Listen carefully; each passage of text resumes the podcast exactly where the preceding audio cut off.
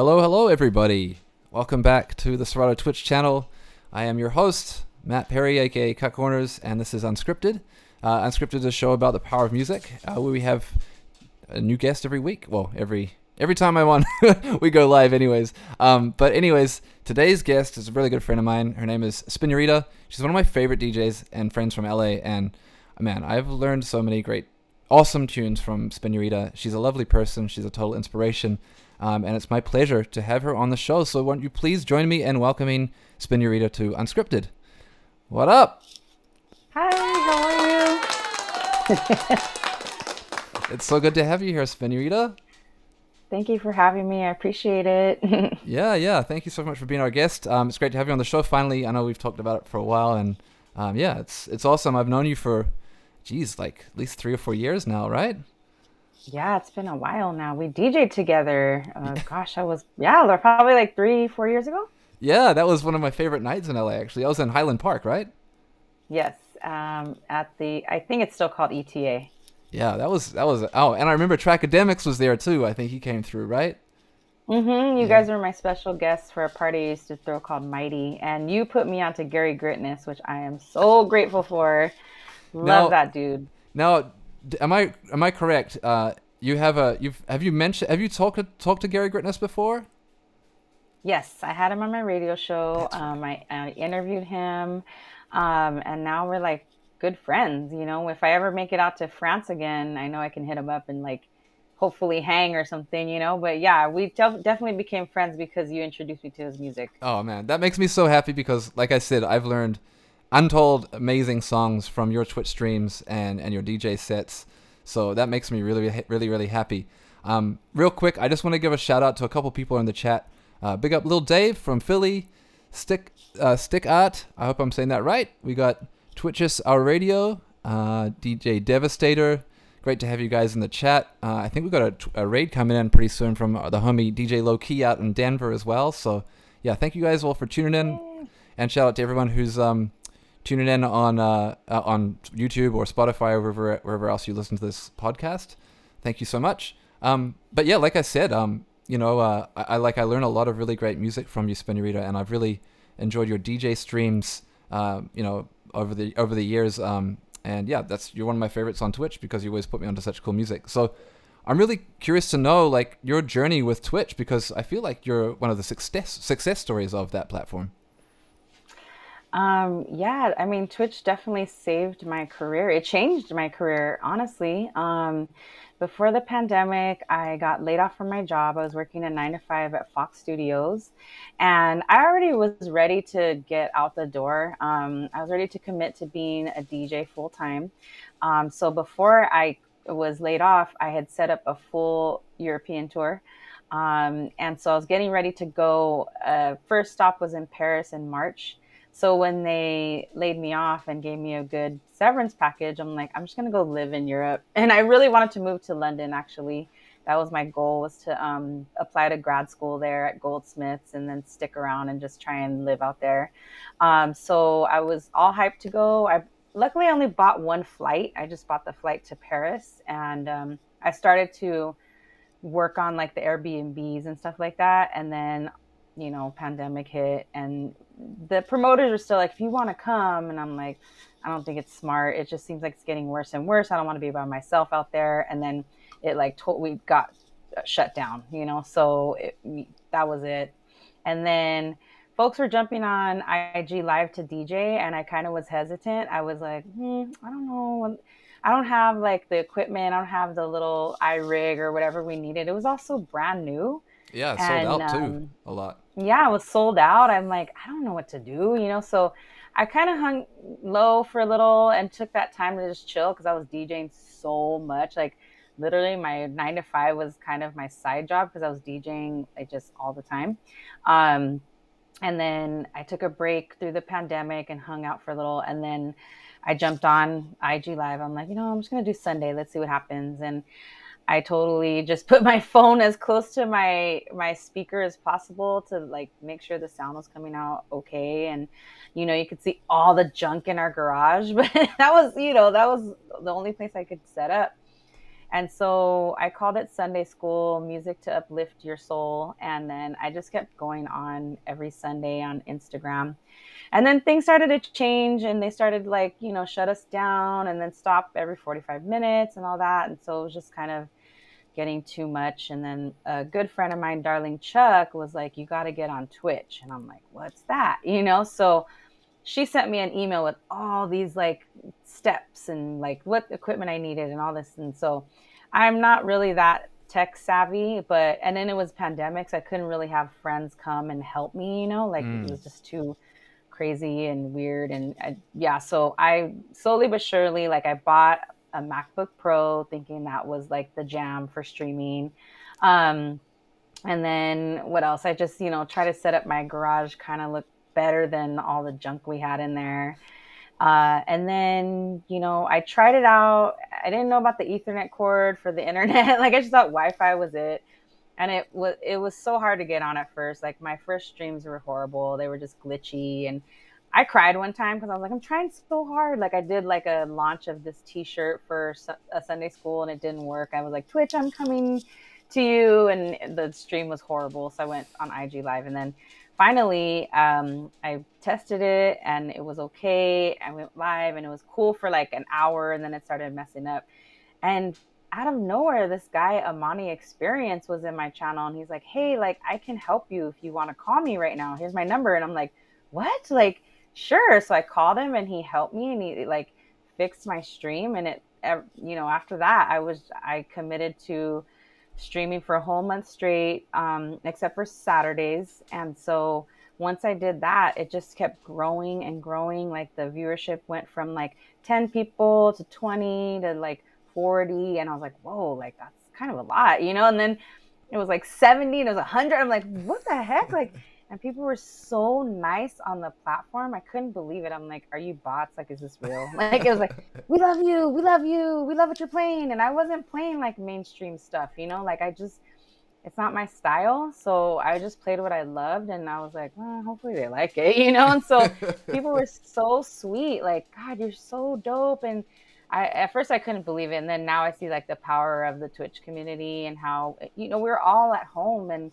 trying to survive through whatever we however we could. And my way was providing music and you know people come up to me now and tell me that I saved them through the pandemic but they also saved me. Like I didn't have anyone to play for. Like I you know was at home chilling not doing much. And so to to be able to have an audience to play my music for saved me too. And then it got me to places like DJing for Questlove's channel. Like one day I did a um, a stream dedicated to the record label called 2000 Black, and it was all like broken beat and stuff. And um, the uh, um, Jazzy Jeff does a retreat called the playlist playlist retreat. Oh yeah. And Mark Mark Brown, who I became friends with through Twitch, texted me and said, "Yo, all the playlist homies are watching you right now." I'm like, "What?" Like what the heck? And he's like, yeah, um, uh, oh gosh, I can't, um, Matt, what's his name? Matthew Law? Matthew,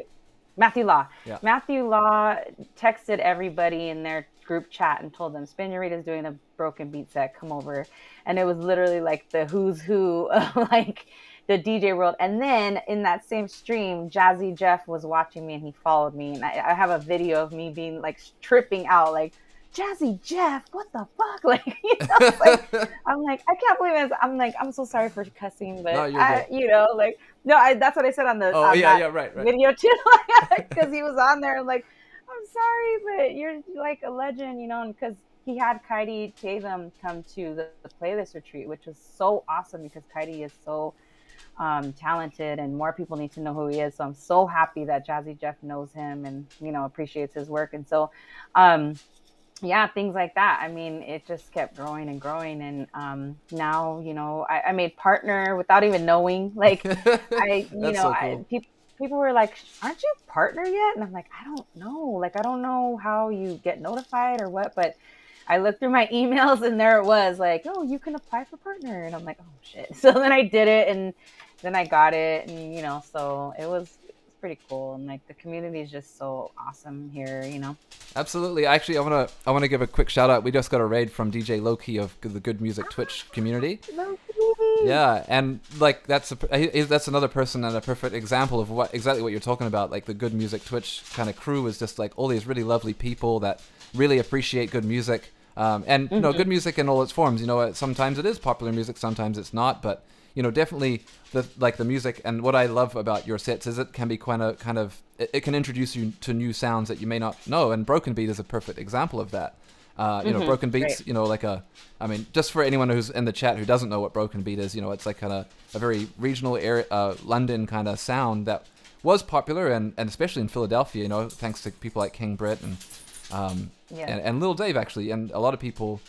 But you know, if if if you didn't know about that music, you know, you kind of missed that whole, you know, that whole wave because that was like what 2000. Like broken beat was kind of popular in 2006 right? Would that yeah. Yeah. Mm-hmm. It was about 2006. Like it's definitely from like West London. Yeah. Um, the pioneers were, uh, you know, started off in like drum and bass, like Dego and and Mark Mac, and you know, and then there's like Bugs in the Attic. I mean, I could go on forever about Broken Beat, but actually, we're throwing a Broken Beat raid on Twitch. Um, I think Dave, do you know the dates? I don't know. Little Dave's in the chat, but I think the date. I think it's in September or maybe August, but I'm not. Can't remember. Yeah, Dave, if you do know the date, throw in the chat, and I'll make sure we highlight it in the on on TV. But thank you so much for tuning in, and thanks to everyone from who came in from the raid. I see a lot of great uh, streamers in here. Uh, Hits Danny, we got Stank Palmer, Jajeris, we got uh, that go Eris, the super mod.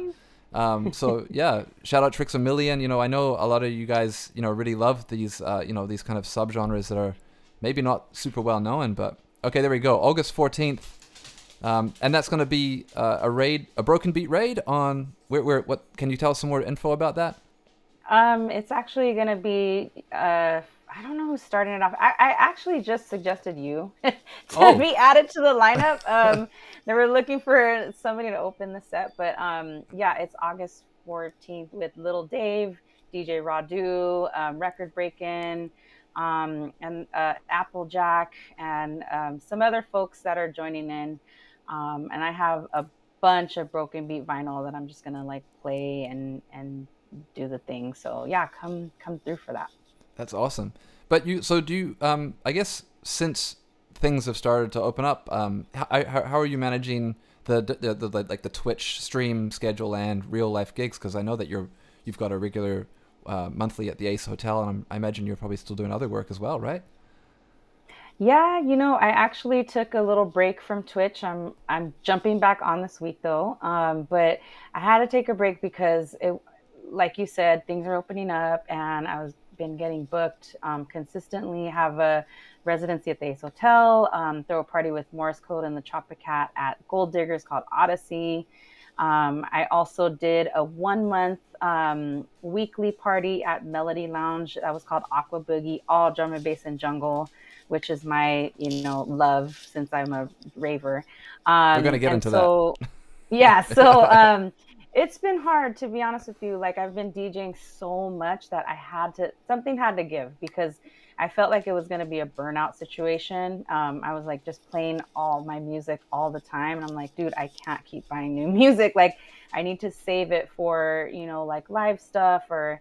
Um, and what's been cool is that the the in person gigs are all different. Like I played a Made to Move party alongside Mama Bear and DJ Swisha and Jada Lorraine. Oh wow! Um, so that one I went super hard, like techno and you know, just like really hard hitting stuff. And then, like I said, I did the jungle party. Um, so I always try to diversify um, the gigs that I take uh, just to make sure that I'm having a good time and that things are fresh and new for like audiences are coming to see me and, and things. And, you know, like, so Twitch is, um, I'm back this month because I'm throwing a big two year Twitch anniversary party. Um, it's August 27th. Tricks a Million is playing. Hey. Um, DJ Epic. Uh, Defunk is hosting. I got Rosie Lokes, A Medina, um, and a whole cast of amazing streamers going to be at Myris Gallery. So I'll put some info in the chat. Um, tickets are going on sale this week, and it's just really to make some money to pay the DJs and the streamers, and we're just gonna party it up. If you were at my one year anniversary party, it was insane. So I'm thinking that the two year is gonna be just as crazy. So I'm excited for that. Absolutely, and uh, if you haven't caught a Spinurita stream, I highly recommend doing it. It's like a great time. The chat's crazy, and there we go. Tricks a million has thrown it in the chat here. Um, Thank you, Tricks. Um, super fun, super super fun, great music. You you just have nothing to lose. It's all good, all good vibes and all good music. So highly recommend it. Um, now Thank just you. while we're talking about Twitch though, um, and you were talking a little bit earlier about all the kind of technical like hurdles and things like that. Um, one of the people that I, I mean, you mentioned Darlene Chuck, who's also another great streamer, great DJ, uh, based out of New York. Um, and I thought, um, I thought about one, uh, one of the people that was kind of helpful to the the Twitch community um, helped a lot of people that I know, uh, and you had him on your show, was uh, Arabian Prince, formerly of NWA, which is like mm-hmm. a LA legend, you know. Um, yeah. He, ha, can you talk about like uh, how, how he helped you, or, or, just just how you guys met up, or how that all came together? Because it's it's so cool. Yeah, I know. Oh my gosh, I couldn't believe it. it was one of those things where I had gone to see him DJ like 10 years years ago in LA and I'm like, dude, Arabian Prince is so dope, you know? And then when I was on Twitch, like there's literal legends on Twitch. Like it's insane the amount of talent that's on Twitch. Like Jellybean Benitez was in my chat. Like I'm like, yo, like how are you finding me? Like so that was a situation with Prince. Like he was in my chat and, and it said OG Arabian Prince as his name. And I'm like, is this really I said that, is this really Arabian Prince? And he's like, Yes, it's really me. I'm like, oh my God, like what up? So he kept coming back around, hanging out with with, with the crew. Um and then I I was realizing that this MacBook Pro that I'm actually on right now wasn't the jam for for streaming and my channel was growing so much that I felt like, you know, I think it's time to upgrade like you know, better camera, better, you know, streaming computer. And so I was in, I think it was like Tweak Music Tips or uh, Cleveland Terry's channel where they talk about all that stuff, like how to improve your channel. And I was in the chat, like, anyone know where I can buy a streaming computer? I'm just going to go to Best Buy, if anything. And they're like, no, hit up Arabian Prince. He like builds them specifically for Twitch DJs. And I'm like, what? Oh my gosh. So we had emailed before about stuff. So I hit him up, like, hey, I heard you sell these streaming computers. And he's like, yeah, totally. So that day I bought a computer from him and that he gave me like the tiers and what I wanted. And I'm like, yeah, I can afford that. So shout out to my community for helping me. Like I was like, yo, I think I'm gonna buy a new computer. Like any of the bits and um, you know, subscriptions you give, I, I'm just gonna put that all towards my gear. So that's what I did. And when he came and dropped it off, he like specifically built it for me he dropped it off and I had the guts to ask him because I'm like into electro and like that's such LA history that I asked him like would you ever be down to do a stream about electro funk? Like you know because you're like one of the pioneers. And he was like yes totally. And I'm like oh shit cool. You know like I, I didn't know. He's like celeb status you know? So after that we had a, two legendary streams together. I mean he performed like some NWA songs on the first one, and the chat was going crazy. DJ Lindsay, who you had on the show before, yeah, shout out me Lindsay. like, "Are you crying right now?" like he's literally doing NWA songs in my freaking garage. Like this is so crazy, you know. It's the um, most LA shit ever for sure. Yeah, yeah, totally. So, and he's like so down to earth and like the coolest dude ever, you know. And um, he brought the most rare electro records. I mean, records that I probably won't ever get to buy, you know, like he has one of one. And so it was really cool. He did like a history lesson too on the channel. Um, and I, luckily I, I recorded it. So I have a, a recording of that stream.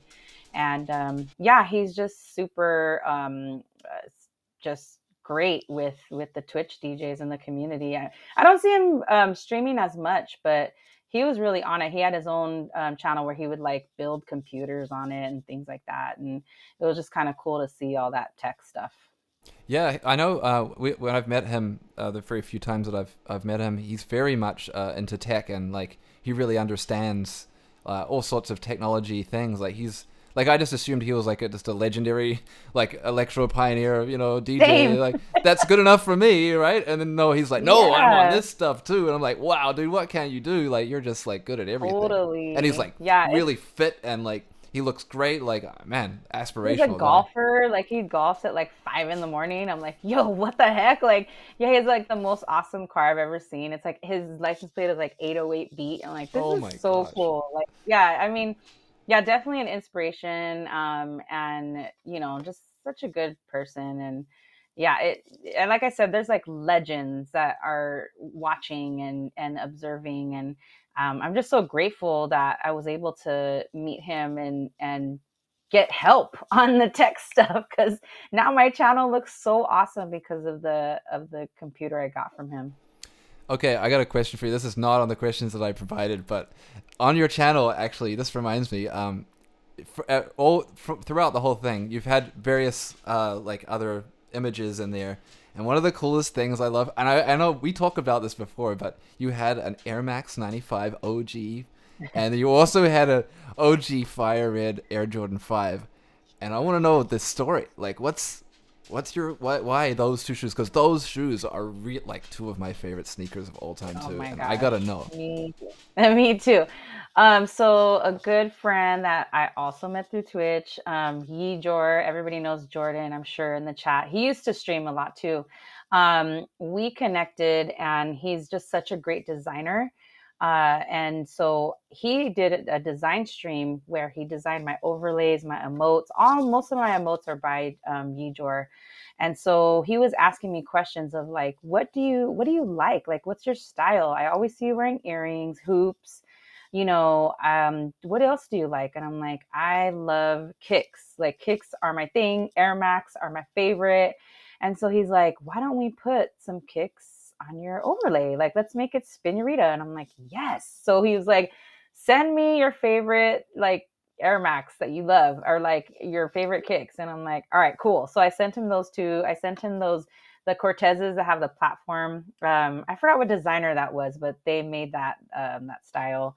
Um, I sent him these other shoes that I never were able to buy. I sent him shoes that I probably don't have. I have those two Air Max though. But uh yeah, he was so cool about like adding that in. I didn't even think about it. I'm like, yeah, that's a good idea. And uh, he made me these custom hoop earrings in the corner of my overlay that say Spinnerita. And some people asked me if they could buy them. I'm like, I don't. Oh. They're not real. Like Merch, merch idea. Great yeah, idea. merch. yeah. They're like, can we buy those? My my wife loves them. I'm like, sorry, dude. Like uh, maybe one day eventually. I don't know, you know. So, but yeah, shout out to Yijor big time. He was the one that inspired me. I used to have a crew called the Shoe Hose in San Francisco where we love shoes and threw parties. Um, the one party we threw, we had Rich Medina and Lady Alma came to perform, and that was like such an amazing night. Like just having those two talented people and doing it for for the shoe culture. yeah. You know what's cool though is like you. I realize you have like a really strong relationship with a lot of Philly folks. You got Matthew Law, you got Lil Dave, Rich Medina, Lady Alma, who was actually on the show last year around June. And these are Mhm. really like influential and inspirational people from Philly. Shout out my homie Sonny James in the chat, also from Philly. Um, is there? uh, Are you, have you always like kind of gravitated to Philadelphia for music stuff as well? Um, I think it's just like like-minded music people, you know, like um, that's what my family says. They're like, you have friends everywhere, and I'm like, it's just because the love of music, you know, we like find our we find each other, and then it's just that connection that uh, we make. Like I remember I went to New York a few years ago, and I met up with um, uh, record breaking. Oh gosh, what's it? I can't. I'm forgetting our Junior. Yeah. I met up with Junior he took me to have a Philly cheesesteak at Ishkabibbles. And, uh, you know, we went around and hung out. And uh, yeah, I mean, I think we spoke before we, we started the stream. Um, Capital A that I he did I did a track with him. Um, he was out in Philly for a while, I believe. Um, he's originally from the UK, but I think he was in Philly, and then we met in San Francisco. Uh, but yeah, Philly, the music there is so amazing, like the East Coast and you know, London has my heart always. That's I, you know, that moving there seems like such a faraway dream, but um, it, I've just been fortunate enough to connect with so many music folks from around the world, you know. So I guess that's one of the one of the cool things about LA too, being that it's like a lot of people come to LA for music stuff. Like you know, I think Benji B's out been out there, Gilles, like all these guys. You know, all these like LA, I mean uh, UK legends that you know they come through with this like a kind of cultural exchange. We talked a bit about the Philly and UK exchange too, but yeah, definitely there's an LA thing there as well, um, and especially you know, you're talk. I want to talk about this a little bit later, but just like yeah, the rave scene and all the music that you like, you know, drum and bass and jungle and mm-hmm. stuff like that. A lot of it is very UK influenced. So I want to I want to talk about that a little bit later. But just while we're on the Twitch stuff, um, you know, you mentioned a little bit about um, you know how you said people. Uh, that tuned into your tw- Twitch channel throughout the pandemic, you know, they they said they reached out to you and said, you know, you re- that really helped them survive the pandemic. You really, you know, saved mm-hmm. them did broadcasting through the pandemic help you kind of keep above water mentally as well? Oh yeah, for sure. I mean, I, you know, I built so many friendships and relationships from just not even just my channel, but your channel, like Four Color Zach, um, you know, just everybody that we were just hanging out and I found out about Discord and then we were like all in there like having drinks and Eh, you know, I was home with my family and this was my escape. I would pretty much get dressed as if I was going to go DJ at a club and go out to my garage. And once it was, once my setup was like super easy to just turn on press play, like I just was like, this is, this is perfect for me, you know? Um, and then I did like themed, some themed days, like Thursdays is called Plurs Day on my channel for like the rave stuff and then Fridays like funk, a lot of funk vinyl. And so it just inspired me. Actually, it made me a better DJ. Like I was DJing four or five times a week and I just got better. Like it just, you know, it was like practice, like two hours, three hours, sometimes five hours. And it was you know the, the best way for me to just keep building and getting better and better because that's my thing is like i don't want to just be a name i want to have skills behind it you know? Like i know that things like that can happen and people get booked just because they're popular but i just really want to be known for being a skillful dj because i really um appreciate the craft and um yeah it mentally it saved me too. Like i didn't have much going on besides DJing. So yeah, it was it was really dope. And to share like music I really like, you know, like I said, um, I could do a mainstream set, which is fun. I, I enjoy it too, but there's so much stuff that I love that I was sure a lot of people hadn't heard before. And that's something that I love to do is like put people onto new music. So that was really fun for me. Yeah, and and I mean, I think about it, and yeah, like music is the thing that kind of keeps me going. Um, and and helps me kind of through things. Does you know how does does music kind of like help you in general through the ups and downs of life as well? Oh yeah, I mean it's like I feel I've found my passion in life. Like I've finally found what I love to do, and I think that that's sometimes take a, takes a lifetime to find. And I'm so grateful, and probably because of Twitch and the pandemic.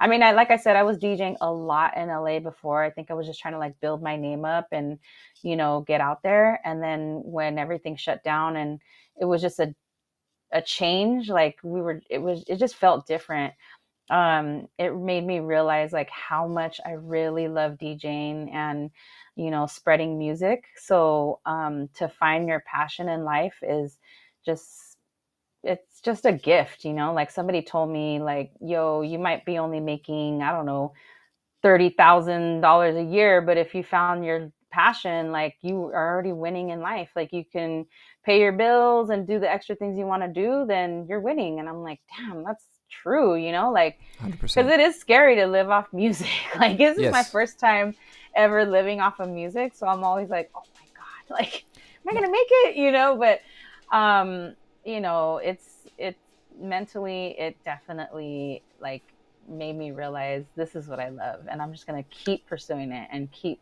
seeing where it goes, you know, see what happens. I love what you talked about just before too about, you know, it made you a better DJ. I, I would like to agree with you on that and, and say that yeah, like I I don't stream as often, but the kind of the intention that you go into like streaming um, if you're if you're like I want to stream music that I care about and really love, I really want to celebrate that music and share that music. It kind of mm-hmm. by default you're doing it more often, right? You're you're going into that kind of place in your mind of like, who, what is it that I really love, and thinking about it and manifesting this thing of like, I'm going to get better at playing the music that I love because I know that like in my life, and I'm sure you you could probably relate when you go to a, a you know a club if it's not an event that you're you're promoting actively, it's your night. If you're getting booked to play at a, at a venue, often you're at the kind of mercy of playing to that audience, and that's kind of your responsibility in a way. Um, you don't want to mm-hmm. like shove music down people's throats, but yeah. with Twitch, you know, it's all you're in control of everything. But because of that, you're I feel like you're able to kind of explore more of your identity and what that means as a, who you are as a DJ. Would you agree? Mm-hmm. Yeah, totally. I mean, I never really you know, strayed away from the music that I like when I started on Twitch. You know, I just was like, I like these records. I like the style. I'm gonna change it up. Sometimes I'm gonna play jungle. Sometimes I'm gonna play techno. Sometimes I'm gonna play oldies. Um, you know, and uh, it just I was so surprised that people were sticking around for it. I'm like, dang, like they're still here. they don't want to hear like, you know, what's the I mean, also too in the pandemic, I there wasn't a lot of music. I don't know if there was like a lot of music coming out. It's hard. And you know, artists were too. We're like, what are we gonna do? So um I kind of strayed away from not purposely, but like, you know, the usual stuff like 90s R&B and all that, like I, which I love, but I just felt like, why don't I play this and see what happens? And like I said, people were staying and like, this is cool. I'm like, what? You like it? Yay! Like, heck yeah! So it was so nice to, you know, be able to push artists that I love. I've always done that. Like I've always tried to like do that with through my radio show. Um, or that's how I became a DJ, honestly. People were asking me, like, what's the new music you're listening to? You're always listening to something cool. And I'm like, oh, for sure. Like, you know, give a list. And then homies are like, you should be a DJ. And I'm like, I had this barrier in my mind, like, yeah, right. I can't afford it. I'm not good. Like all the stuff, you know, all the things. And then finally I gave in and was like, okay, I'm to try it. I have all these records, you know, and then I finally bought a Serato box and um, I went that route. And uh, yeah, then it was like, oh man, I'm a DJ now. so yeah, it was, it was really, really dope. Uh, speaking of which, um, you have a radio show on NTS called Casual Play. How how, um, how would you describe your radio show? Um, it's like handpicked music of artists, classic and new. I always try to play something classic and something new so that it can introduce people like, oh, I know that song. And then it's like, oh, what's this? You know, like might be an edit or might be something in the same vein. Um, so it started as a podcast. I was like, I kind of want to put something together for people to check out because it was always like people asking me, like, what are you listening to? And then like or people just listening to like golden era hip hop, which is dope. But like, yo, did you know that there's like Dom Kennedy and Polyester the Saint and all these like rappers that were coming up, you know, that people were like, no, I don't know them. I'm like, oh man, like, let me put this thing together for you.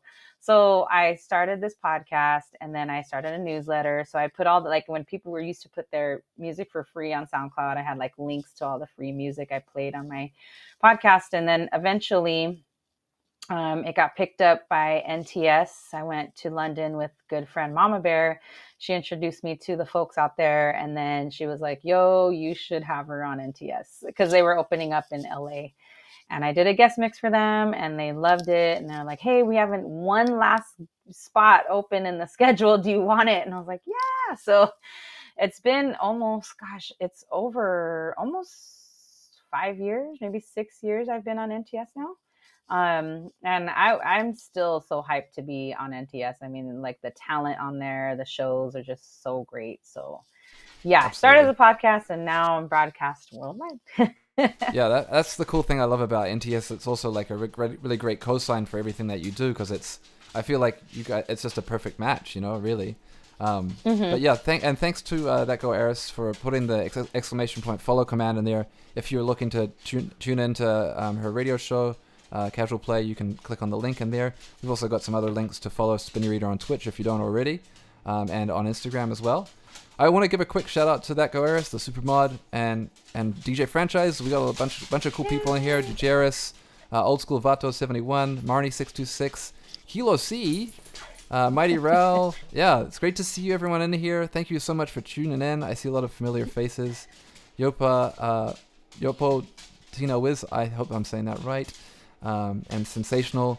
Great to see you all here. Thank you so much for tuning in, everyone. Um, Oh. um, so speaking of radio, though, um, LA radio, in my opinion, has like some of the best DJs in the world and uh, some incredible, you know, shows that have been, you know, just timeless. Uh, you know, I'm thinking of people like Art Laboe and this classic oldies show um, where he coined the term uh, oldies but goodies. Um, what are some of the memorable radio uh, DJs and radio shows that you remember having a big influence on you? Yes, definitely Art Laboe. But before Art Laboe, there was a, a disc jockey called Huggy Boy. Um, he was before Art Laboe, so I know of him because of my parents. And uh, he was playing oldies but goodies, doo wop, all that stuff that my parents listened to. So I always remember Huggy Boy. And then Art Laboe came along, and he's still here. Yeah. Um, my dad actually did a shout out um, on his radio station when I graduated eighth grade. Oh my gosh, that's so. that was like a big thing. Yeah, that was like a big thing when you you know. And Art Laboe does all those cool like uh, shout outs for you know a little Smiley or whoever's in jail or whatever. So my dad was like, "Let's call in uh, for your graduation," and we're all sitting around the radio waiting for him to say it in, the, in our backyard and then he like announced my name like angela ramirez congratulations. I'm like oh man. Like it was so cool. So um definitely art Laboe. but k-day for sure. K-day back in the day k-day's back now but k-day back in the day 1580 me and my sister used to um record you know on a cassette tape. We put the little tape over the the holes so we couldn't tape over whatever tape we had and um, just listen to like Tony G and like all the legends. I mean, Dr. Dre was on there. Like, it was just such good hip hop. You know, it was rap, it was like electro, it was all that stuff.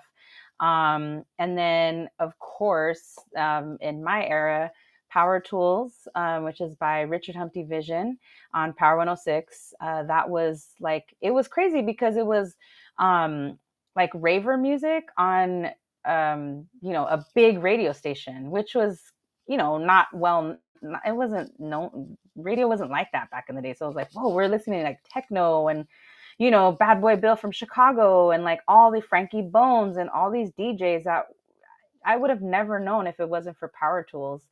Um, K Rock, of course. K Rock was all the alternative stuff. So, you know, Morrissey, The Cure, and all that, you know, what we called like rebel music when i guess when we talk about my raver groover days we'll talk about that. Um, but like kevin and bean i loved. And then swedish egil also would play you know electronic music on um, k day i'm sorry and k rock and then of course dr drew had loveline so those were my big and another station was called groove fm that was i think it was after uh, power tools and that was run by um, a slew of amazing electronic DJs. Um, Tony Largo had a show on there, and he played like uh, UK garage and all that, you know, music that I had wow. no idea what it was. And yeah, and um, Doc Martin was on there, like so many DJs. So yeah, you're right. LA radio um, was definitely influential and and so powerful to like the LA um, music landscape for sure. Yeah. Also, um, while we're talking about LA radio, I just want to also acknowledge um, and shout out the Anthony Valadez and Novena Carmel who do Morning Becomes Eclectic on KCRW, which is Yeah. like super like current uh, a current show that's just one of the most inspiring. I really gotta I gotta have those guys on the show because they're just both such sweet people and and KCRW is Yeah. such a, like a fun uh, fundamental like an institution in LA as well because it's uh, totally private, right? It's not a Yep. corporation. Um, but yeah, just, just let's rewind a bit about Art Laboe and and um, and you know like the oldies thing because that's a really big part of uh, LA culture. Uh, you know the cars and especially Mexican American culture. Is that is that correct? Like that? Mhm. Yeah. Yep. And and I know that you love oldies too. You mentioned your parents. Uh, you know, are um, in music. I'd love to talk a bit about a bit about your about your family and, and upbringing as well. But uh, what do you love about oldies? I mean, it's just like the memories of growing up at like our backyard parties. Um, I have a record label called Backyard Party Records because of all the backyard parties that my mom would throw. Um, I believe that she is the person that taught me how to be a promoter, how to be a, a like a party planner because I would watch her planning parties at our house. You know, it'd be all about like food, drinks, music, guest list, you know? So uh, I remember we'd have to get up early, start cleaning the house, you know, and she'd have like music playing. And um, it's just, I would talk to them too. I really want to interview my parents for my radio show because they would tell me stories about like listening to oldies. They met, you know, and my dad had a really amazing car according to my mom and they would like go cruise around whittier my mom talks about cruising whittier my dad told me he had this one car that he he cut the shocks off of it so it would like it would bounce all the time and my grandparents, my nana and my tata were driving that car, and he said that his friends would see them bouncing up and down on Huntington Drive, and and my grandpa told my dad like, "Can you please put the shocks back on because we can't handle this bouncing," you know. Um, but yeah, I mean, also my friends, a lot of my friends, Marty six two six, like are, are my good girlfriends. Um, they're from El Monte, and that's like a big uh, monumental place for uh, oldies. There's like uh, memories of Monte. There was you know big shows and and um, just yeah, it, it's and it's such a part, like you said, of our Chicano culture, my Chicano culture. Um, it's really important to our community and although i'm not like you know chola or like in the in that lifestyle it's still very important to me and i appreciate folks that you know grew up with it and and you know it's that's a hard lifestyle that you know i just i i can i don't ever want to um, fake the funk and act like i was ever a part of it but i do appreciate it because it is definitely part of my culture you know um, so yeah oldies are will always be a part of me. Like i saw i remember going to japan and i saw this um, doo-wop CD collection that my dad used to have, and I was like, "Dang, I wonder if I should buy it," but I didn't. Oh, I left it there. Yeah, I, I, left it behind. I'm like, nah, that's that's all right. wow. Yeah, I mean, it's it's really cool because uh, you know I, I am obviously not from LA, um, and when I came to LA, I started to learn a little bit about about the oldies and, and part of the you know part of the culture, part of that whole world, and it's just it's just so cool to me. You know, like as an outsider, the you know the all of the imagery, all the cars, all the culture around it is just really the coolest shit, you know, to me, in my opinion, you know, and and I and I realize how much it's spread and how, like you said, in Japan, how it's spread around the world, and you know, like it's just something that's so cool. So you must be so proud of it, and yeah. Um, yeah. When I yeah when I was in Japan, I played a Bobby Oroza uh, release party, and it was all these like Japanese folks that were dressed up as like cholos and cholas and like had lowriders, and I was like, wow, like they are really immersed into the culture, you know, like they take it a hundred percent, and it was just cool to kind of see like how much they appreciate, you know, like our yeah our style and our culture and things like that. So yeah, it's super important to me. That's awesome. Uh, hey, look, it's great to have all these people. We got DJ Tony J up in here. We got D Funk in here. We got uh, Richie Ranks, DJ Fudge, Mighty Rel. Yeah, this is great. We got a whole gang up in here. This is so cool. Um, but yeah, what what is the like? What is to you? What's your favorite oldies song? Is do you have like a go to like? Mm, I gotta have um, this. Uh, probably sitting in the park or Hello Stranger or what's that Barbara Mason song? Um, Dry Dry Your Eyes. Um, those are my three top three oldie songs. I love those songs so much. Like sitting in the park, I always try to play that in any set. I don't care what it is. I'm like, I'm playing this. Like I'm gonna incorporate it somehow. You know. Um, yeah. What is so who is the artist uh, of sitting in the park? Um Bob. Oh gosh, what is his name? Hold on. He did Oogum Boogum too. I'm forgetting. Let me see. Oogum. I feel like we should be pulling uh, this oh, up. Brenton Wood. Brenton Wood. Brenton Wood. That's his. Let's see if we can pull. Marty six two six is probably like. Oh yes, Wiz. Hi, Wiz. Wiz knows me so well. Don't let no one get you down by war. That's definitely a good. That's like my fa- That's definitely that's like my wedding song. oh wow.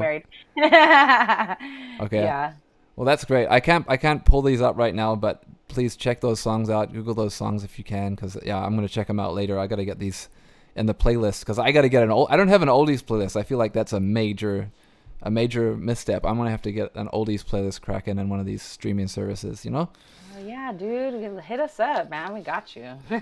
I'll give you the. I'll give you the more cutty ones too, because there's ones that are just like so like i actually my uncle rest in peace he just passed away. And um, my cousin offered to let me go through his records. He would bring them to our parties his 45s and in a big tin.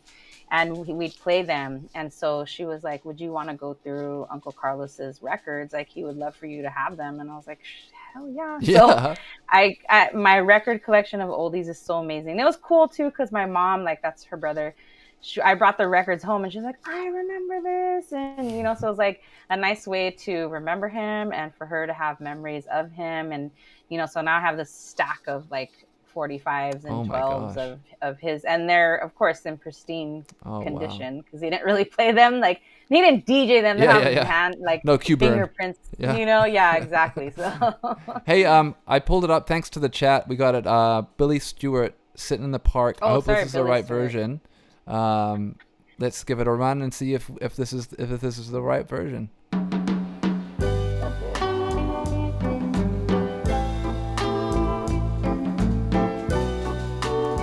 Wow.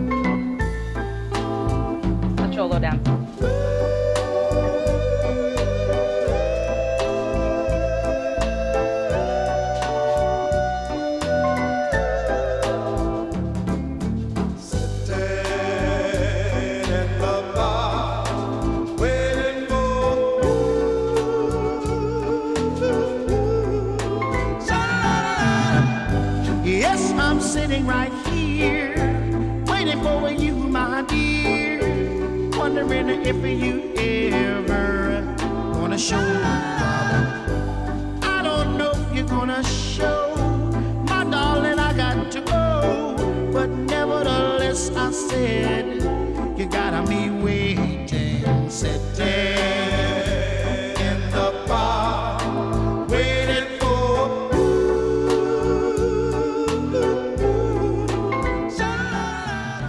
All right, that's all I can play of that, unfortunately. But um, what a jam, man! I, you know what's funny? I know that song. The only reason why I know that song is because Slick Rick sampled it. Mhm. Yeah. Yeah. What a jam! Thank you so much, uh, everyone in the chat, and thank you so much for putting letting us uh, run that tune real quick. Uh, just a perfect vibe right there. Hey. So um. Yeah, I love that song. Since we're talking about LA stuff, I'm just cu- curious to know what role does being from LA have on you as as a person? Oh, huge. I mean, if anybody knows, I'm from the SGV. I, after a while, I was like saying, I was pretty much almost saying my address, and I'm like, I need to chill out. Like, I like, I live on this street in this city. Like, I'm like, wait a minute, hold on, let me not give that. Yeah, you, you know, don't want to get doxxed. Yeah, you know what I mean. So, um, but yeah, it's you know, um, I grew up here. Um, I partied here. Uh, my family's from here. Um, you know, like I said, all the backyard parties, the quinceañeras, the and then when I was growing up in high school days, we'd go to these crazy um, high school dances that were like clubs. We'd go to ditch parties, backyard parties, and so all of that is the reason why I'm a DJ. Um, all that influence, you know, was before I was even thinking about being a DJ. I was dancing in the middle of the circles. I was battling people, dancing, like, you know, it, and LA just has this different vibe to it. And we're so lucky that we have so many styles of music and we're such like a music central uh, for, you know, musicians and DJs and things like we had everything when I was growing up. I mean, we had oldies, we had, you know, alternative rock and um, hip hop. There was a, a club called Unity that Wu Tang Clan came to perform. Like it, it was just like legends. And then we'd go to like a ska show the next weekend, you know, or like a punk show in Boyle Heights and um, ska core and go see the Beastie Boys. So there was so many different options in LA to see just great music, eh, whether it be a small little backyard band or local DJ to like the biggest, you know, festivals and stuff like that. So, um, yeah, at Project Blowed. I mean, I went to Project Blowed um, in college. I met um, some of my best friends. Um, rest in peace to Gaja. He just passed away. But, um, you know, I met my friend at, when I was at San Francisco State, and he's like, I'm from Rowland Heights. I'm like, yo, I'm from Alhambra. Like, they're pretty much cities are close to each other. And he, uh, he's like, We're part of Project Blowed. Have you ever been? I'm like, No, I've been always wanting to go. And he's like, Well, when you get back to LA, let's go. So he took me, they took me to Project Blowed. A whole summer of like Project Blowed was like, it changed my whole life. Like just seeing like, you know, um, Myka Nine perform live and, um, and then also like I'm from the east side of LA and, you know, Leimert Park was like kind of far. I didn't drive. So it was really dope to um, be able to go into like different communities and like brown and black communities and be accepted and be you know like we were able to just come together and, and appreciate music because la could be like kind of segregated. Like you know my city is mostly like latino and asian and um you know it's just hard to like get anywhere if you don't have a car so when i finally was able to like meet friends and explore more i was able to like build more with other communities and people and see more and do more and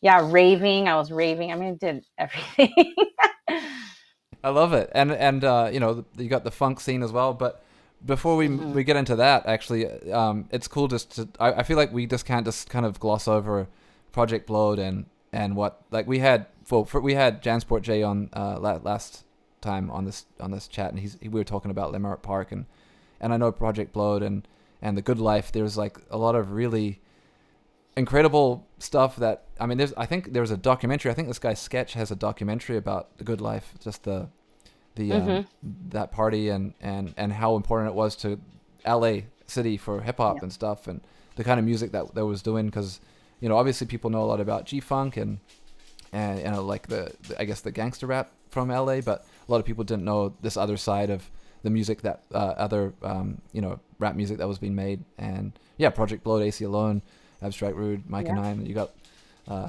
freestyle fellowship all this stuff is like wow man it's like a whole like you said there's a whole other side of la you know uh, mm-hmm. it's so cool mm-hmm. that you were mm-hmm. able to experience that i mean what was what was yeah. some of those events must have been incredible hey yeah, for sure. There was a party called Request Line. Um, it was like affiliated with uh, Project Blowed, and it was like every Friday. And if you were 21 and got in before like 9 p.m., there was like five dollar drinks. So me and my friends would like jam out to get there. I'm like, we must have been broke or something.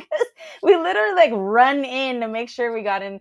But it we'd see like Medusa perform and like it, you know, ab, like you said, Abstract Tribe Unique and you know all these rappers that maybe weren't on you know power 106 or all the big stations but they were so influential not to just la but to other regions. Like you can hear other rappers sounding like myka nine and all these guys you know and and ladies. And i think ava duvernay did that documentary called the good life uh, okay. i think it's on netflix. I'm pretty sure it's on netflix. Um, but yeah i remember seeing ava duvernay. She performed i forgot the name of her crew but there was a crew also called like Onomatopoeia. Um, my favorite was Medusa. Like yes. I loved seeing her.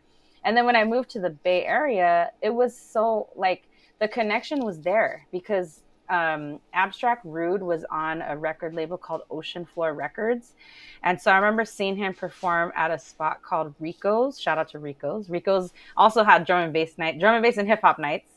And that's what was really cool too about LA was that there was that connection of jungle and hip hop. Like there was always jungle and hip hop parties going on. So there'd be one room of jungle and then the other room of hip hop. So it'd be like, you know, RAW, Deacon, APX1 DJing in one room, and then it'd be like all these rappers in another room performing. And you got like the best of both worlds.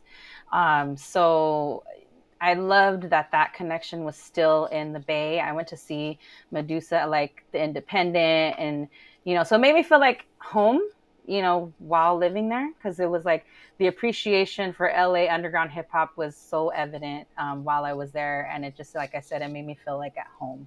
That's so, so cool. Yeah. I know mm-hmm. uh, we got uh, a, a, couple people from the Bay up in the in the chat. I know that Aris is a huge Bay Area representative and a huge fan of drum and bass, so it's great to to be able to chat about that today. Um, now you're talking about some record labels. Um, and before we jumped on the chat, I realized I didn't have this in the questions, but I really did want to talk to you about your time uh, working for record labels like uh, you were. You said you mentioned you worked for ABB Records, which is obviously a very foundational um, West Coast uh, hip hop record label. Um, mm-hmm. Can you talk about that? Yeah, for sure. Um, I've been in music for over like, gosh, 25 years. I mean, even before. Um, oh, Malachi's here. Malachi, we worked at ABB together. Oh, wow. Um, oh my gosh. I remember, I remember the first time. Oh, I have to tell the story. I remember the first time we got the mail, or I got the mail and I had to give it to Malachi. And I thought, I pronounced his name Malachi. I'm so sorry. I didn't know to say his name. Oh. I'm like, Malachi, here's your mail. Oh, dear. like, my name's Malachi. Like, sorry, you know. But um, yeah, I've been in music, the music industry for super long time. Um, I went to college for sound engineering, uh, sound engineering, or and I thought I wanted to be a producer, which I am finally now. But um, I went the music business route, and I started at a record label called Cosmic Flux Records, and then I um, got uh, an internship at ABB, and um, I was working under Diane Paez. Um, she was such an influence to me. I mean, she was pretty much the one running ABB.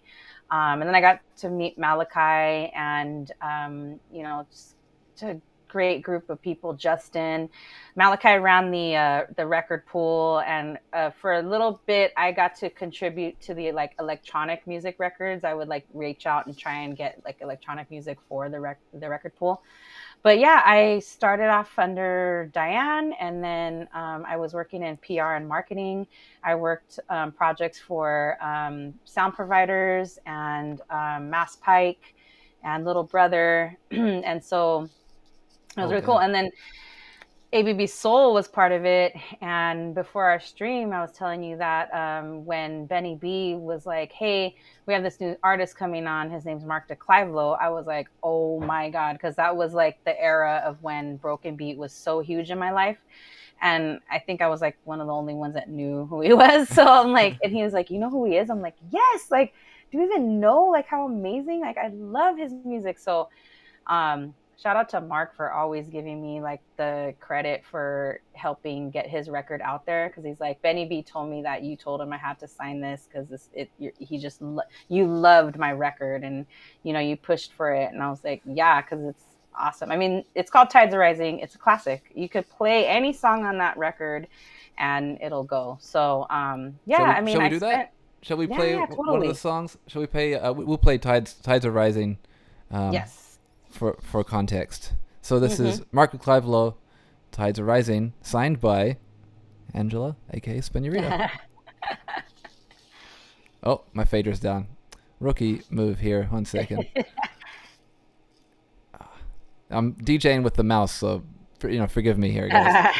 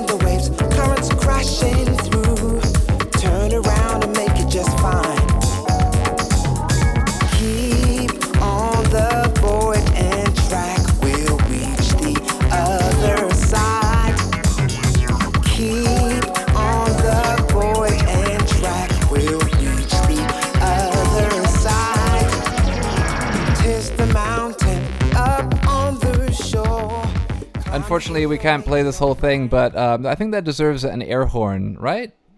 Yeah. Hold on. Oh, oh man, we got the air horn. Here's the air horn. there we go. I was holding back singing. Oh my gosh, I I love that song so much. That's incredible, though. I mean, shout out Mark de Clive Lowe too. Um, uh, you know, he's uh, a fellow Kiwi. Shout out Aotearoa, New Zealand people, and if there's anyone in chat, I know Kid Cruz in the chat, but yeah, um, it's really cool. He's he's a he's I've known Mark for a long time, um, not very well, but um, yeah, just because of his association to the music scene in New Zealand, uh, and then Broken Beat as well, being a fan of Broken Beat. But that's such a cool story. Um, and and you've also you you played with Mark just recently, right? Um, in LA. Mm-hmm. Yeah, yeah, we just DJ together, and you know we're talking about memories from. Uh, we put them on tour, him and Bembe Segue and uh, they stayed at our house. I remember, oh my gosh, they stayed at our apartment, and we had this like pull-out couch. That was that was the only bed we had for for Mark to stay on. I let Bembe have my bed. Um, and this couch or the couch pull out was so uncomfortable. We kept layering it with blankets and blankets and blankets to try to make it as comfortable as possible. Me and my roommate Aaron, we were like kept laying on it, like, uh, it's kind of better, you know. So we had to warn Mark, like, we're so sorry. Like, we try to make it as comfortable as possible for you, but you know, and like Bembe is, a, you know, she's a woman, so she had to have the, the queen bed. So he was cool with it, though. He's like, it's cool, don't worry. So awesome. yeah, it was dope. We we helped put them on tour, and I got to met, meet Bembe. She's one of my favorites, you know, um, one of the godmothers of of Broken Beat. So it was a time, it was an era for sure, and I'm so happy. Like all that Broken Beat, like love for that music has I've become friends with a lot of those people. Like I helped Dego um, with one of his albums, like promote and promotions and marketing. I actually got him on SoundCloud and Bandcamp. He was oh, so wow. against it, and he was. I'm like, dude, just do it. Like you can sell your stuff on here. It's gonna be easy. And he's like, I don't think so. I don't like. I'm like, come on, man. He's Mr. Curmudgeon. He's like the coolest guy. And so he finally gave in, and now he has a whole 2000 Black like Bandcamp page and all that stuff. So but um, yeah, I, I am friends with like Daz-I-Kue, and you know, just it's just amazing. Like, you know, I'm so lucky, like, just to be able to call people those people my friends. That's so cool. Yeah, and thank you for doing that because whenever you've played, uh, you know, one of his songs, I've gone to the 2000 Black Bandcamp and downloaded it because, man, yeah, like yeah, you really support that music. You really showcase some of this incredible music that's out there that's just kind of like a little under the radar, you know. And I mean, I know the mm-hmm. broken beat scene was quite a small, uh, you know, as as some I actually played in a. I, I think you know this, but I played in a broken beat band here in Vancouver.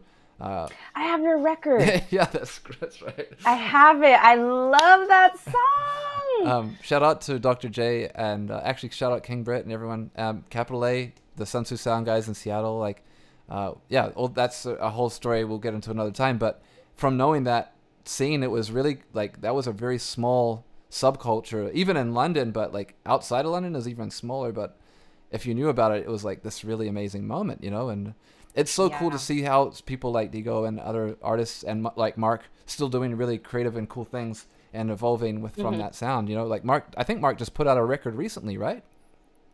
Yeah, and uh, IG Culture is really big in, in still making broken beat. Um, Alex Phountzi as well. Um, uh, Volcov is is putting a bunch of music out on Mother Tongue Records. Um, so it's really awesome to see. Uh, Mark told me that Seiji still does a lot of music under Peter Dolby, his real name, and then Domu is back, like oh, wow. here and there he was like one of my favorite producers of Broken Beat. Domu was like, oh my gosh, Dominic Stanton. Oh. Um, he just put out a record with Dego under the alias um, Sonar Circle. Um, it's called Anachronistic. If you you sh- get it, like totally buy it. It's out there. I bought it at um, Vinyl Dreams in San Francisco. Shout out to Mike B he he was one of the pioneer promoters of the broken beat scene in San Francisco. Wow. He did a party at the top with a good friend of mine, Jacobo. That's how I met like a bunch of friends, and that was the first time I saw Dego DJ and Daz, and they would bring all these guys out to perform. um, in uh, in the Lower Haight in San Francisco, and and San Francisco really took to Broken Beat. I think way more than LA, probably because the city's small. You know, like I met you mentioned Capital A. I met him at his party called Passenger, which was at Skylark in the Mission, and I would go every Thursday. like I couldn't get enough of it, and then eventually I got a internship at a record label he worked at because he's like, you come all the time, like you must love music. I'm like, I do, and he's and you know I told him about how I'm going to college and all that. So I ended up working with him at Cosmic Flux Records, which is um, you know right near it was right near the top. So yeah. Cool. I, and uh, thank you for putting this in here, Yo Potina Wiz. Um, the Mike D was the buyer um, Amoeba for Broken Beat. That's super cool. Uh, shout out. To Yeah, he had a he had a legendary um, mix. Him and I forgot the his DJ friend, but they had a really good broken beat mix that they put out um, at AB at uh, Amoeba. That oh, gosh, so good, so good. That's awesome. Yeah, that's. I mean, that's it's such a cool, such a very a small subculture, but such a really influential one. And it's, it. I didn't realize how important it was in San Francisco. That's all news to me. So, yeah. Um, yeah. I wanted to. I wanted to ask. Uh, uh, you about um, about your DJing specifically, and, and I'm really curious to know like what was the moment that made you decide you wanted to be a DJ? Um, I think it was oh, it was definitely when I moved back to LA, which is kind of weird because I had a bunch of amazing DJ friends in the Bay Area. I mean, DJing the DJ culture in the Bay is legendary. I mean, you have like, you know, you already know, like people know. I would go to like DMC championships and stuff, not even thinking about DJing, just going to appreciate it. And um, when I moved to LA, I'm like, damn, why didn't I learn up there? Like I could have totally asked like my hundred friends that were DJs to teach me how to play, but no, I moved to LA and I was like, you know what? I think I want to try DJing. I kept talking about it. So my good friend Vanessa was like, dude, you keep talking shout out Defunct's wife, Vanessa. Um, she was like, You keep talking about DJing. I'm throwing this New Year's Eve party. Why don't you DJ it? And I'm like, Are you sure? Like, what? And she's like, Yeah, dude, totally. Get your equipment. You already have records. Why don't you do it? And I'm like, Okay. So my brother, he he bought um, one of my 1200s from a pawn shop along with my Numark mixer. And then um, it was in the era of Craigslist, so I bought the other 1200 on Craigslist, and it was fun because all the homies came. Like I'm like, can you guys come with me to make sure they're not a killer? like, yeah. So we all jumped in the ride and went to this guy's house to make sure that the, you know, the turntable worked. And um, so yeah, my first gig was her New Year's Eve party, and my DJ name was like Angie B or something like that because my middle name's Blanca. Um, so uh, yeah, it was it was cool. I mean, I wasn't good or anything, but it was like, hey, we have all these good records. My records are really good, so you know, I just play that. And then people that were helpful to me were um, Shred One, Sheila. I have to shout her out. Um, also, DJ Aaron Parr, DJ Destroyer. When I first got my Serato box, I had that tone sound going forever and I did not know how to turn it off. And I was like, Aaron, can you come over and check this sound won't go away? And he's like, Oh, you just have to do that. And I'm like, oh, man, like you know, so the um and then my friend DJ Antique, um, he was the one that kind of gave me a lot of like Serato um shortcuts and stuff. And so, but like I said, I, I didn't really, when I moved back, I didn't really have that many DJ friends out here. So I didn't have anybody to really kind of teach me how to do it.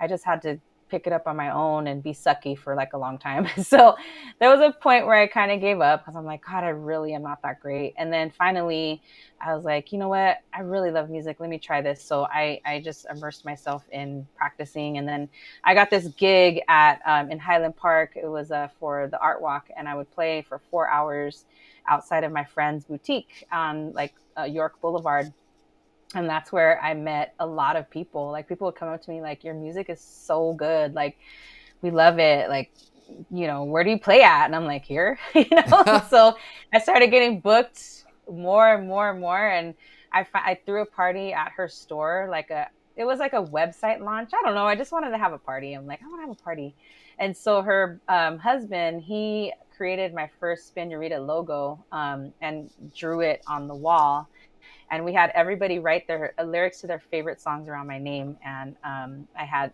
the party was a success. There was so many people there. My family was there. All my friends were there. Had Mama Bear DJ Antique, my friend Aso. So that was like 2016, and that's when my career just like really took off. Like I just started getting booked all around LA after that. So yeah, it was like when I moved back to LA, which was in 2008. Oh, that's awesome. I, I love how it's like rule number one, have good music as a DJ. And once you got once you got that, it's like pretty much just uphill from there, right? Yeah, for sure. Yeah, but it was definitely like, yo, you got to improve the skills now. yeah, yeah, but, you know, that's yeah, easy. That's yeah. the, you know, that's a matter of time. And shout out Mama Bear. I know that you've mentioned Mama Bear a couple times, and I really feel like it's important to shout out Megan because she also has a really great radio show um, in LA on um, shoot, Dub what? Lab. Yeah, Dub Lab. I forgot you. to mention Dub Lab. I they're so they're such great supporters of me and you know so many amazing DJs and yes Mama Bear is such a like she's such a vibe and she's so talented you know and um yes shout out to her. She's given me so many opportunities like the NTS thing. She got me on the Van streaming channel um, which is no longer around but you know I had a residency on there for a while. Um and yeah Megan is my true like ride or die. I love DJing with her. We just DJed together at a party, you know, and um, she's she's amazing. So anyone go check out Mama Bear's radio show, and anytime you could see her, if she's in your city, go go check her out. I, she's I, dope. I think is there a radio show called The Honey Pot? Is that what it is? Yeah. Yeah. Yep. Yeah, that's the right. Honey Pot. Yeah, yeah, we love Mama Bear. I love Mama Bear, like especially because, you know, I you and I talk about this, uh, um, you know, just between us about funk. We love funk music. That's one of our kind of shared, uh, uh, like loves. And I know Mama Bear mm-hmm. is like a real like advocate for the funk, you know, Sweater Funk and uh, Funkmosphere out of LA as well, like uh, RIP yep. Funk, Funkmosphere, I guess. But she's always been super, uh, you know, supportive of the underground funk scene. You know, it's I think that the funk scene, you know, had a moment, um, and now it's kind of become more mainstream. But you know, like mm-hmm. actual like modern funk music. As you know, there's a scene in, in LA, but it's a very, it's also kind of like broken beat in that way, where it's a subculture. It, it's kind of under the radar a little bit a lot of it's kind of like you know, shout out to a lot of the people like uh, Zackey Force Funk or, or uh, mm-hmm. you know, uh, Randy. Middleton. Yeah, exactly. XL Middleton. Yes, big big shout out. I play him all the time. yeah, Mo Funk. Um, you know, there's a bunch of really uh, funk freaks. You know, there's a bunch of really cool yeah funk Monica. pockets. Yeah, Monica. Yeah.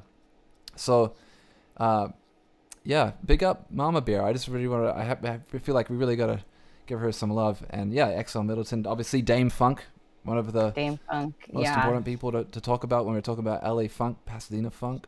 Um, I got to play Funkmosphere right before it closed, shut down. Um, I was in a crew for a minute, um, an all vinyl crew, and uh, it, it, was so nerve wracking. I'm like, oh my god! And so they made me go first, and I freaking killed that set. like everyone was like, "What?" And I was like, "Oh my god!" And so the other homegirls had to go on after, and man, I felt bad for them. No, I'm just kidding. no, just I love them, but I was like, I'm like, damn, y'all, like, we, you know, we had to bring it. I mean, it's freaking Funkmosphere. It was like one of the last ones. So, um, I'll be honest with you, like I wasn't super into funk. Like I was into like the funk 101 stuff, you know, like Rick James and you know, not deep like like uh funk freaks in them. And I love the funk freaks. Shout out to Debo and Loser and Lure and all those guys. Um, but when I got into that crew, Girls Gone Vinyl, I got more exposed to all like the funk stuff and being friends with Mama Bear and occasionally going to Funkmosphere and um, then really meeting like like you said Zackey and Randy and XL and Monica and just seeing how like talented they were and, and how they, talented they are. And um, now it's totally a part of my repertoire. Like I've played the Modern Funk Fest. I've played uh, ladies uh, electronic what is it? Some it's like the Funk Freaks Ladies Night. I played that twice. That was so nerve wracking. Oh my mm-hmm. gosh. It's like all these like cholos and cholas that know like the deepest funk ever. You can't come with just like like I said, the funk 101. You better have some dope ass stuff or else they're gonna be like, get out of here. Like I remember right before I went on, I had to use the restroom and I had to beg because the line was so long. I'm like, Can I please go before you have to DJ? And the girl's like, You can go before us, but you better shout us out. I'm like, Okay, what's your name? That's so sweet. I was like, Yeah, so I went up there. Of course, I forgot her name. I'm like so nervous. Like, oh, sorry, you know, like I'll have to get you a drink later or something, you know. But yeah, man. I mean, the modern funk scene, and like you said, you can hear it in mainstream music now. I hear Liz, that Lizzo track. There's a song on Beyonce's album that sounds funk. I mean, Bruno Mars, like you know, Anderson .Paak. You can hear all that funk influence. Calvin Harris. Um, it's all there. Yeah, yeah. Cal- yeah, it's all there, and so it's really cool to see. I mean, Zackey Force Funk is one of my favorites. I mean, he's so animated. His voice is like so different. Um, if you ever get to catch a show by Zackey Force Funk, go do it. He is like a force. Like he's a force. yeah, yeah. Hey, actually, I'm. I really. I'm so glad we're talking about this. I wasn't prepared for it all, but I really want to play um, a Zackey Force Funk song uh, by my friend, also from New Zealand. It's a really crazy connection, actually. My friend Jalphonic, he has a song with uh, Zackey Force Funk and Reg- Reggie Blount. Um, it's not new at all, but um, it's called Pump and yeah, it's like it's such a jam, and it's like there's just certain songs that kind of fly under the radar from everybody. Mm-hmm. But if you know people in the scene and you just they're like kind of like your homies, and you're like, why aren't these guys famous? You know, like it's so good. So I want to play, yeah. uh, yeah, Zackey Force Funk and Jalphonic, their song Pump, um because it's a hell of a jam. So here we go. Make sure my fader's up. Before we get those guns, we dip, pull, and stretch. The heart starts to pump and beat. We, we, we've had a lot of fun. Fun. We've had our share of rest. Rest. It's time to get up on your feet. Your feet. Gotta get it poppin', baby. You know what I know. What I know. Body's feeling for your body. I'm rocking, babe. No stopping, babe. You know what I know. What I know. Gotta get up we get those guns, we dip, pull and stretch. The heart starts to pump and beat and beat. Your chance to bust a run, run. Hip, thighs chest, chest. It's time to get up on your feet, your feet. First I take a breath. Lay down straight with your back against the bench. Funky those ten reps. Keep that form after three sets, take a rest. Up and down. Don't you dare let the dumbbells touch the ground. Strengthen all around. If you want bad, don't wait, make it happen now. That is Zackey Force Funk and Jalphonic and Reggie Blount oh, with Pump. And man, we got to give them the air horn for that one. Yeah, it's the jam. I love that tune.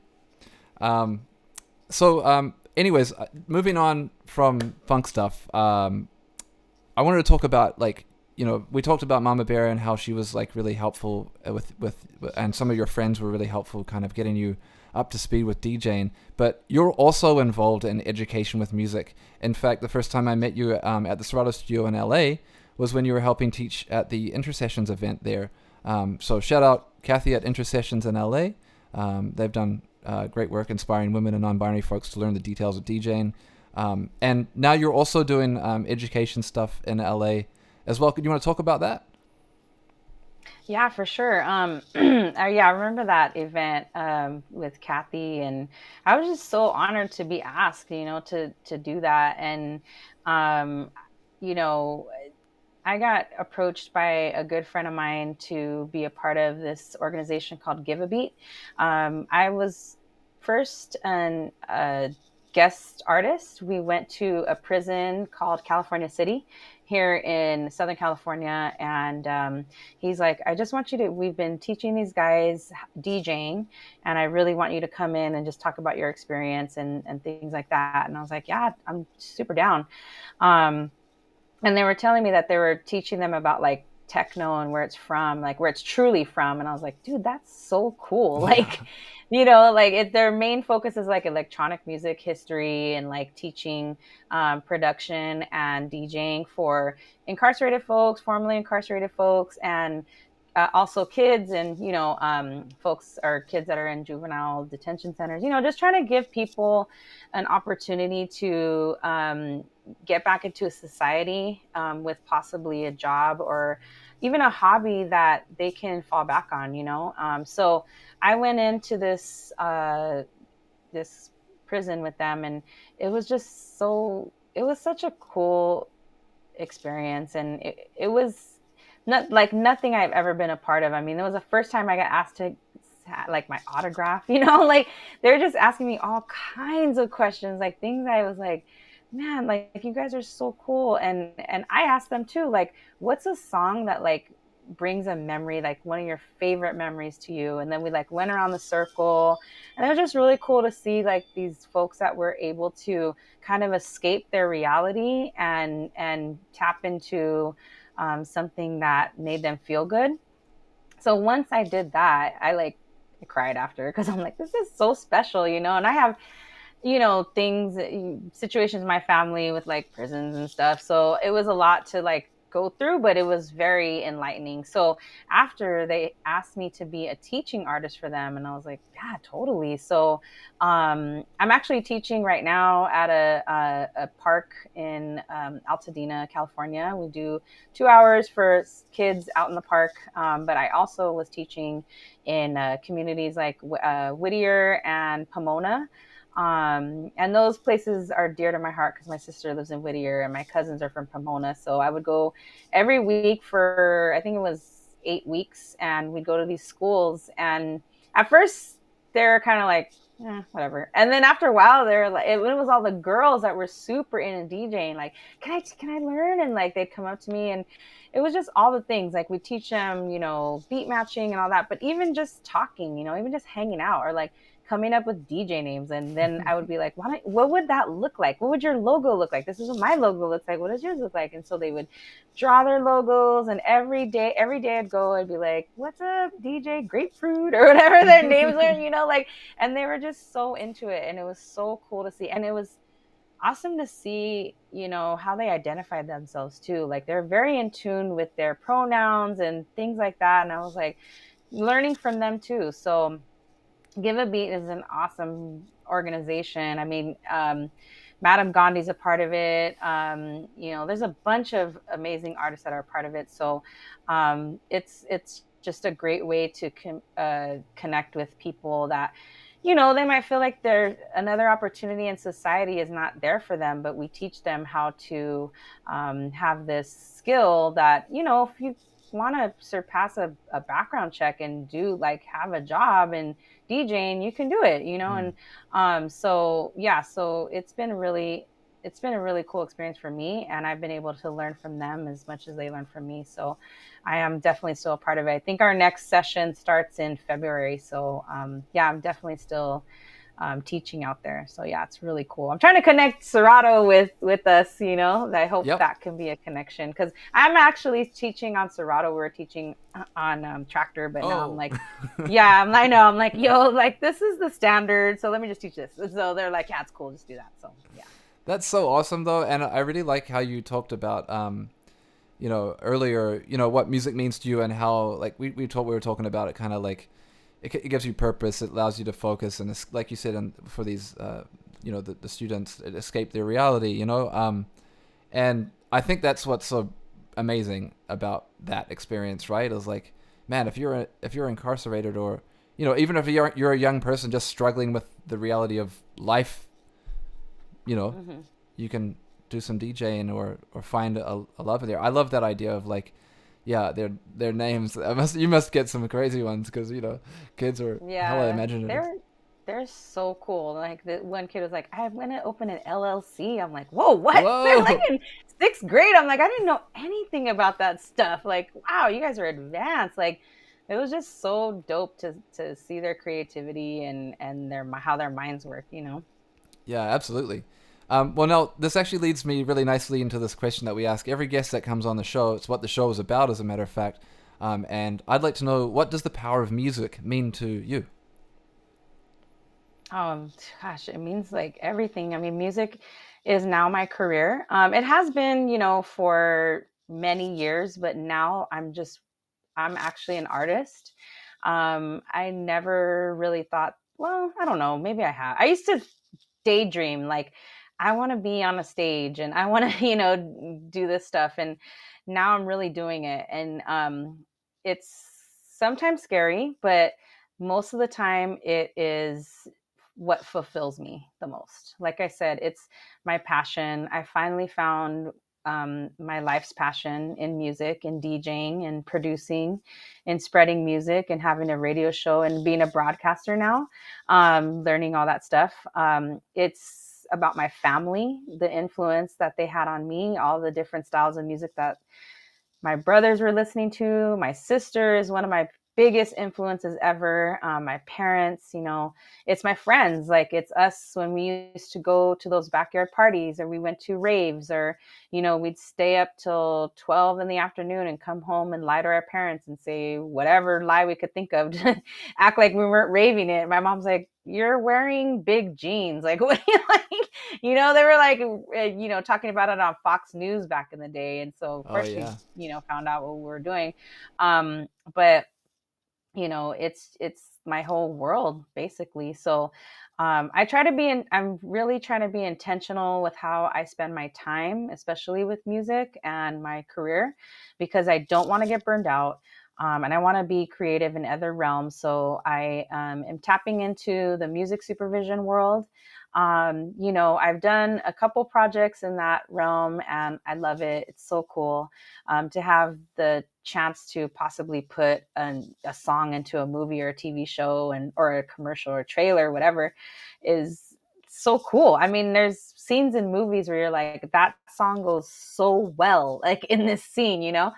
Um, so it's yeah, it's like my whole world right now, and um, I'm hoping that it just continues to propel me um, to spaces that I just aspire to be in and people that I aspire to be around. Like my main influences, I would say, are Ash Lauren, Lady Monix, um, Byron the Aquarius, Stefan Ringer, Kyle Hall, um, Kush Jones, DJ Swisha, Jada Lorraine, like a lot of the young producers and DJs out there that are um, just pretty much killing it and and I just love to see it. So It's so Yeah. cool. A lot of those people, independent people too. You know, like uh, Juke Bounce Werk, Cushion, Swisha, and these guys. Mhm.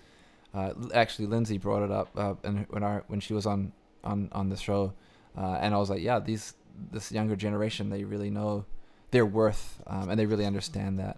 But I, I think it's also really import- important to um, to talk about. You know, you've gone from going to raise, and this year, you know, you've made some huge achievements. You you know, you played Coachella and Bonnaroo. Like that's huge. Uh, can you tell me a, a little bit about those experiences? Yeah, um, you know, I was actually uh, booked to DJ Bonnaroo in 2020. Um, and I was so excited. Shout out to the Beat Cinema crew that got me that booking. Um, I was approached by them and I was like, Are you serious? Like, what? Like, yes, you know. And then, of course, pandemic hit and it was like, All right, whatever, we're not doing it. I wasn't sure when it was going to, I wasn't sure if I was going to be booked again when Coachella did come back around, you know. I'm like, I don't know. But I kind of was like, Well, I've been working hard, you know, and like I've built this thing on Twitch. So maybe, but if not, it's okay, you know. So then they totally came around and were like, Yo, like, are you still down? I was like, Yes, I am totally in. Like, um that was my first time ever going to Coachella. I've never been. Um, I've always wanted to go, but it's so expensive. So um, I was able to make it out there. And um, I will say next year, I hope I play at a stage that's more turned up because I was playing in this stage called the turn down stage. And if anybody has seen me DJ, like I am not a turn down DJ. I'm such a turn up DJ. Like I'm dancing, I'm singing, and that's just genuinely me. Like I've always been like that. I'm not like just trying to turn up for looks. Like it's just really who I am. So when I was there, my first set, um, I like eased into it. Like I definitely eased into it, and then I started playing like faster stuff. And then I started, I played La Chona, which is like a big, like Chicano Mexican song. Like, and all these people got up and started dancing because that's, that tent is like all chill. Like, it's like folks that are like, on one or like whatever you know coming down going up whatever they're on like these little uh, air mattresses and all this stuff and all these people start dancing like oh yeah. And then I started playing Prodigy. And then the homies came up and they're like, yo, this isn't the vibe though. I'm like, oh my God, I'm sorry. Because, you know, I love turn up music. So I was like, okay, let me take it back. And then the second set, I was very mindful of being more chilled out about it. But they understood that I didn't want them to think I was trying to go rogue and do my own style. But my, the homie was so cool. He's like, yo, you're a DJ. Like most of the ple- people that played in our tent were producers. So they were making beats live or whatever their beats were. But he's like, you're a DJ. You're used to making people dance. Don't even worry about it. I'm like, okay, cool. So that was dope. And then Bonnaroo was um, so awesome. I went in, I think, 2016 just as a fan. Um, and it was one of those festivals that's like super um, inviting. Everyone's like high fiving each other and like, happy Roo. Everyone's so nice. People say, excuse me when they're going through the crowd. So I got booked for that. Um, shout out to Mama Bear. She was my manager at the at the time, so she got me booked for that. And um, I was out there. I played three days um, for Mother Funk, uh, this really cool uh, event. Uh, folks out in Denver, they had a stage out there, and um, I just did me. I was like, you know what? I'm gonna play all the stuff I love, and it was amazing. It was so hot and humid, but I didn't care. I'm like, I'm just gonna do me and have the best time, and that's what I did. I had the best time. That's awesome. Yeah, I was I was so excited, like, you know, knowing you for as long as I've known you, and I saw these things happen, and I was just like, absolutely, it couldn't happen to a better person. Like, you're so deserving of that. So, yeah, congratulations. Um, Thank you. the other cool thing uh, I wanted to talk about, which I which is a, a pretty recent thing, um, you know, you recently released your first EP of productions, which I was really excited about too. Um, the the uh, album Top Secret Grand Prix. So um, yeah, it's really cool to hear on this release all the different influences you have in your DJ sets. Uh, and reflected in the in the production that you make, you know, like I hear, Mhm. I'm hearing like little like oldies, uh, you know, mi- mixed up with like drum and bass. I'm hearing like some funk, and I'm hearing like house music, and it, it's so Yeah. cool. Um, you know, can, can you just talk a little bit about you know what you were doing with that? Yeah, I mean, I've always wanted to pr- produce music. I've done vocals before, um, but I've, you know, never really tapped. I mean, here and there, but um, I had an idea of putting uh, oldies with jungle together, and because they're things I love, and I'm like, I think it would go well. I want to try it, you know. So I partnered up with my friend Caleb Stone. He's like an amazing producer. I mean, he's produced for so many dope artists and stuff. And um, the reason why it's called Top Secret Grand Prix is because me, Caleb, and our friend out in, De- in Detroit have a text thread about music. And so we called it Top Secret Grand Prix because it was like our top secret, like jams. It was like, only send your most amazing songs you have in your library. So we'd all try to like send all this stuff. And so when we are coming up with the name, we're like trying to think, and I'm like, what if we call it our text thread? Like this is it. And I'm like, yes. And I love it because it's like kind of like based on like cars, and you know, oldies have that lowrider, you know, um, thing to it. So it just all made sense, you know. And so we got together, uh, Caleb and I, and I told him about my idea, and I brought a bunch of samples, and I'm like what do you think about flipping this? And he's like, hell yeah. So then we collaborated and like got jumped on his Ableton and you know, we banged out like four tracks in one day. It was crazy. It was like we just were going. Like it was just all flowing. He's like, we, we both were like, this is so good. Like, I hope people like it. You know, and it's like, who cares if they don't? We're, I'm gonna put it out. So when I told him, I'm like, I, I really want to start a record label. Do you mind if I put it on my label? And that's my first release or first release or whatever. And he was like, Yeah, totally. Like, of course you can do it. Um, yes. So, um, yeah. So then we launched it, and dude, so many people have come up to me and said that they love it. Like, they never thought jungle and oldies would ever go together, but the way we made it made sense, you know. And so, um, it's my first release. Uh, we're working on EP number two, which is going to be a little bit different, um, but still same like really dope samples and like way the ways we flip it. Um, and then an original song with me singing on it.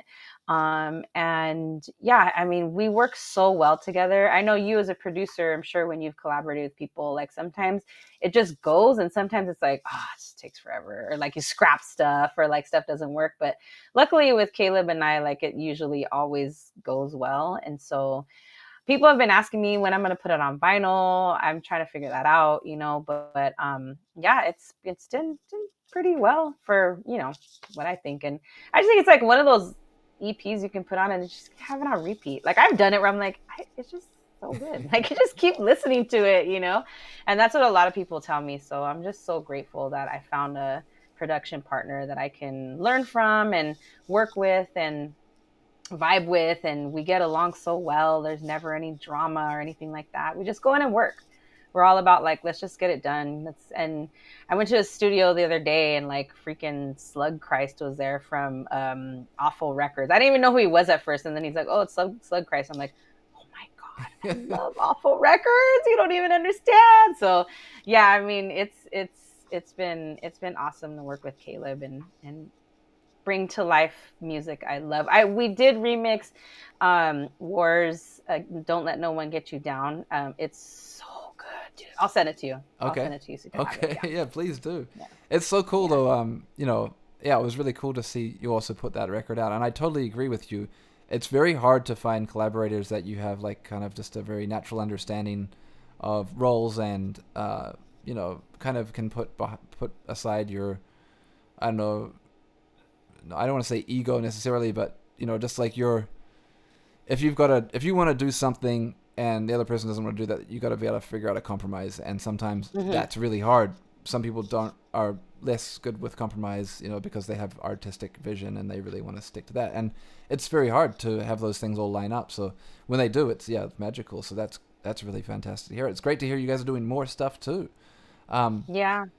but look, um, I want to. I want to. Uh, we should probably uh, wrap this interview up here. Um, I want to thank you so much for your for your time today, uh, Spinurita. And I also want to say, Spinurita as a DJ name is just chef's kiss. It's such a fantastic DJ name. I've always thought that, and I, I have really, you know- to shout. Yes, I have to shout out. I don't know if he's still in here. Yo, yo partner Wiz. He's the one that gave me the name. Oh, okay. he gave me the name. Yeah, he's he's responsible for Spinurita. We're trying to come up with DJ names forever, and then he called me. He was like, "I got your name." I'm like, "What is it?" And he's like, "It's perfect." I'm like, "Just tell me what it is." And he's like, "Spinurita." I'm like, "Yeah," because it was like, you know, it encompasses my Chicana side. It encompasses like my female femme side. Like it's just. It, it's just all in one. I trademarked it because it's so good. I mean, so good. everyone, every, I swear, it's like the first thing they say. I love your DJ name. I'm like, it's original. Like no Yeah. one can ever take it, you know, and they literally can't yeah. Yo, unless they want to pay me.